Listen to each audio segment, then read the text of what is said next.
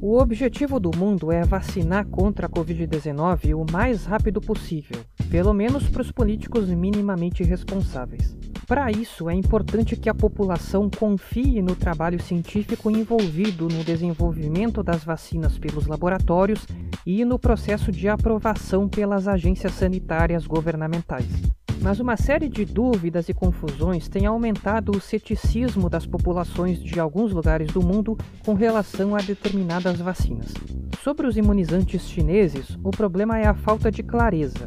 Sobre a vacina russa Sputnik V, o problema é a falta de transparência e os números diferentes de eficácia que vão sendo divulgados. Recentemente, os imunizantes Oxford AstraZeneca e Johnson Johnson têm enfrentado atribulações relacionadas a um efeito colateral identificado em pessoas que receberam essas vacinas: coágulos no sangue. É um efeito extremamente raro, mas ainda assim fez com que países interrompessem a aplicação de ambas as vacinas.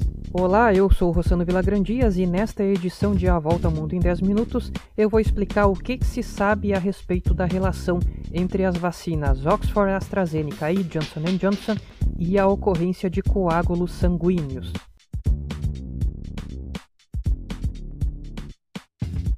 Os coágulos que estão aparecendo em algumas pessoas que receberam a vacina contra a Covid-19 são casos de trombose com trombocitopenia. Trombocitopenia quer dizer baixo nível de plaquetas no sangue. As plaquetas são células essenciais para que o sangue coagule, o que impede o sangramento excessivo dos ferimentos, por exemplo. Já a trombose é a formação de coágulos dentro dos vasos sanguíneos. Por que, que se formam esses coágulos? Porque, com a falta de plaquetas, o sistema imunológico reage de modo a compensar a falta de plaquetas e facilitar a coagulação do sangue. Para isso, ele utiliza as plaquetas remanescentes e os glóbulos brancos, o que acaba produzindo os coágulos. Os coágulos encontrados em pessoas que receberam a vacina Oxford AstraZeneca ocorreram no cérebro e no abdômen e podem levar à morte.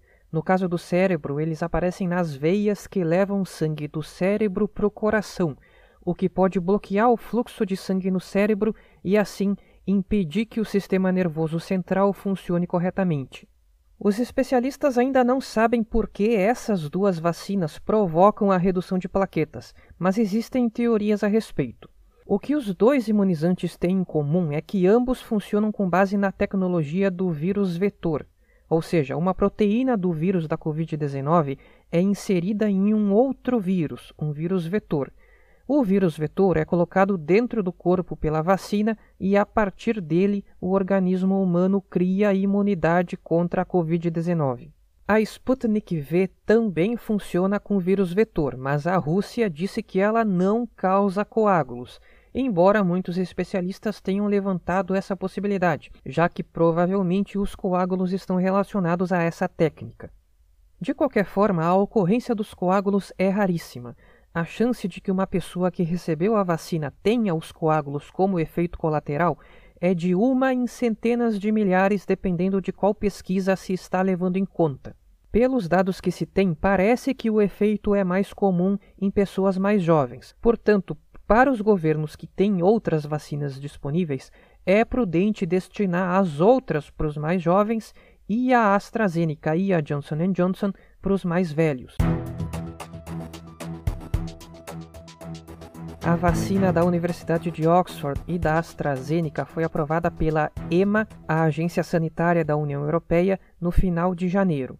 No dia 11 de março começou a controvérsia porque nesse dia a Dinamarca suspendeu a aplicação da vacina porque tinha identificado casos de coágulos em pessoas que tinham recebido o imunizante. Nos dias seguintes, vários países europeus acompanharam a decisão da Dinamarca, entre eles Alemanha, França, Itália e Espanha, apesar de a EMA e a Organização Mundial da Saúde defenderem a vacina. No dia 18, a EMA declarou, depois de uma revisão, que o imunizante é seguro e efetivo. Depois disso, os países voltaram a aplicar a vacina. Porém, em 7 de abril, a EMA anunciou que os coágulos são provavelmente causados pela vacina da AstraZeneca. Segundo a agência, foram identificados 86 casos, 18 dos quais levaram à morte. Isso em um universo de 25 milhões de pessoas que receberam a vacina na União Europeia, o que significa que a probabilidade de desenvolver coágulos como efeito colateral das doses da AstraZeneca é de uma em 250 mil. Assim, a EMA concluiu que, abre aspas, os benefícios gerais da vacina na prevenção da Covid-19 superam os riscos de efeitos colaterais, fecha aspas, e recomendou que o imunizante continue sendo aplicado. Segundo a agência, o efeito é mais comum em mulheres abaixo dos 60 anos e costuma se manifestar cerca de duas semanas depois da aplicação da primeira dose. Depois, ainda em abril, a Universidade de Oxford publicou um estudo que confirma os dados da EMA. Segundo a pesquisa, a probabilidade de coágulos nas vacinas da AstraZeneca é de 1 em 250 mil. É muito mais provável desenvolver coágulos em consequência da própria Covid-19. Nesse caso, a chance é de 10 a cada 250 mil. Diante disso, o Reino Unido decidiu oferecer outras vacinas para as pessoas menores de 30 e destinar a Oxford AstraZeneca apenas para pessoas acima dessa idade. Sobre a vacina da Johnson Johnson, a descoberta dos coágulos é mais recente. Em 13 de abril, o CDC, o Centro para Controle e Prevenção de Doenças dos Estados Unidos, anunciou que seis mulheres desenvolveram coágulos no cérebro de uma a duas semanas depois de receber a dose única da vacina. Segundo os dados da agência, a ocorrência é de 7 por milhão. Diante disso, o CDC e a Agência Sanitária Americana recomendaram suspender a aplicação da vacina, o que os estados atenderam. Mas desde o último sábado, alguns estados retomaram a aplicação do imunizante com o objetivo de superar a pandemia o mais rápido possível. Novos dados da Casa Branca mostram que houve 15 casos de coágulos entre 8 milhões de pessoas imunizadas com a Johnson Johnson. Essa história ainda não acabou. Muito provavelmente nas próximas semanas vão ser divulgadas mais pesquisas sobre o assunto. O que está claro é que a probabilidade de desenvolver a trombose é ínfima. Uma análise estatística do colunista Kiko Yaneiras, do jornal El País, concluiu que, com os dados do Reino Unido, acima dos 30 anos, o risco de ficar na UTI com Covid é muito maior que o de contrair coágulos depois de se vacinar com a AstraZeneca. E abaixo dos 30, o risco é mais ou menos o mesmo, portanto, não tenha medo. Se vacine.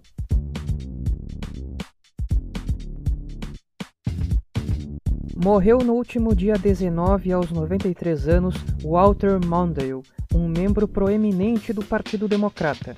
Ele foi vice-presidente durante o governo Jimmy Carter de 1977 a 1981 e é famoso principalmente pela derrota aplastante que ele sofreu quando concorreu a presidente em 1984 contra o republicano Ronald Reagan. Reagan venceu por 525 a 13 no colégio eleitoral. O governo Carter foi responsável por levar os direitos humanos ao coração da política externa americana, e o Mondale teve um papel importante nisso. Ele foi um vice muito ativo tanto em política doméstica quanto externa e foi o primeiro vice a possuir um escritório na Casa Branca. Mondale teve origem no Minnesota. Aos 20 anos, em 1948, trabalhou na campanha para o Senado de Herbert Humphrey. Mondale se formou em Direito e, em 1964, foi indicado para ocupar a cadeira de senador de Humphrey, que tinha se tornado vice do presidente Lyndon Johnson. Como senador, ele seguiu a linha do seu padrinho político como defensor dos direitos civis e se preocupou também com temas como educação, moradia e nutrição infantil. Em 1976, Carter escolheu Mondale como vice na sua chapa presidencial eles tiveram sucesso em derrotar o presidente Gerald Ford, que concorria à reeleição. Em 1980, Carter e Mondale concorreram a mais quatro anos na Casa Branca, mas perderam para Reagan. Bem antes das eleições seguintes, em 1984, Mondale era visto como o candidato natural do Partido Democrata, mas acabou passando por um sufoco nas primárias. Na eleição em si, ele perdeu para Reagan no voto popular de 59% a 41%, o que se traduziu na vitória acachapante do Reagan no colégio eleitoral. Mondale venceu apenas no Minnesota, seu estado natal, e em Washington, D.C. I believe that the question oversimplifies the difficulties of what we must do in Central America. Our objectives ought to be to strengthen the democracies, to stop uh, communist and other extremist influences, and stabilize the community in that, in that area. To do that, we need a three pronged attack. One is uh, military assistance to our friends who are being uh, pressured. Secondly, Entre os motivos apontados para a derrota estão a escolha da vice na sua chapa, Geraldine Ferraro, a primeira mulher a concorrer em uma chapa presidencial, e a falta de traquejo televisivo do Mondale, que era considerado o último político da era pré-televisão, enquanto Reagan era nada menos que um ator de Hollywood. Mas o motivo mais evidente foi a promessa de aumentar os impostos. No seu discurso de nomeação democrata, ele disse, aspas, o Reagan vai aumentar os impostos e eu também. Ele não vai dizer isso para vocês, e eu acabei de dizer. Depois do anúncio da morte, Jimmy Carter soltou uma nota afirmando que Mondale, aspas, usou sua habilidade política e integridade pessoal para transformar a vice-presidência em uma força motriz política e dinâmica que nunca tinha sido vista antes e ainda existe hoje. Fecha aspas. O presidente Joe Biden disse que Mondale foi a primeira pessoa para quem ele ligou quando foi cogitado para ser vice na chapa de Barack Obama. Ele não apenas atendeu minha ligação, como também me escreveu um memorando. Foi Walter Mondale quem definiu a vice-presidência como uma parceria plena e ajudou a fornecer um modelo para o meu trabalho. Fecha aspas. A Casa Branca sediou na semana passada um evento muito importante tanto para o início do governo Biden quanto para a agenda climática global. Os governantes de 38 países, além do próprio Biden, dos presidentes da Comissão Europeia e do Conselho Europeu e do Papa Francisco, discursaram na cúpula dos líderes, na quinta e na sexta-feira.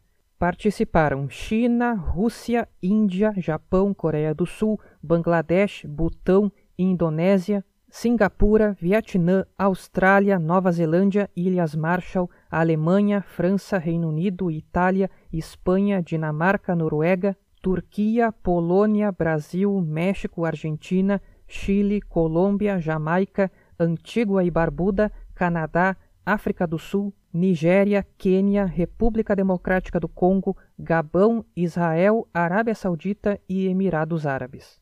Esse evento virtual teve dois objetivos o primeiro, criar um ambiente para encorajar os líderes a anunciar novas metas ambientais. O segundo, recolocar os Estados Unidos no papel de líder político e diplomático do mundo depois dos quatro anos em que Donald Trump enterrou a reputação da América. O Biden começou dando o exemplo. O presidente determinou a meta de reduzir as emissões de gases causadores do efeito estufa pelos Estados Unidos entre 50% e 52% até 2030 em relação aos níveis de 2005. É uma meta mais ambiciosa que aquela prevista pelos Estados Unidos na versão original do Acordo de Paris, que era de uma redução de 26 a 28% até 2025. Uma outra meta anunciada pelo Biden foi de zerar as emissões de dióxido de carbono no setor elétrico até 2035. O objetivo final dos Estados Unidos é atingir a neutralidade de emissões em 2050, ou seja, emitir apenas a quantidade de gases que a natureza do país seja capaz de absorver, impedindo que os gases contribuam para o aquecimento global. Outros países também aproveitaram a cúpula para renovar suas metas. A União Europeia determinou a redução de 55% das emissões até 2030 em relação aos níveis de 1990 a meta anterior era de 40%. Ainda assim, é menos do que defendia o Parlamento Europeu, que queria 60%. O Reino Unido ganhou da União Europeia. O primeiro-ministro Boris Johnson anunciou uma meta radical, redução de 78% das emissões até 2035 com relação aos níveis de 1990. A meta anterior era de, era de 68%. O Japão subiu a meta de 26% para 46% até 2030 e o Canadá de 40% para 45% até 2030. O presidente do Brasil, Jair Bolsonaro, mudou completamente de tom e se mostrou disposto a colaborar com Biden no combate às mudanças climáticas. Antes, o Bolsonaro era um aliado firme do negacionismo climático do Trump.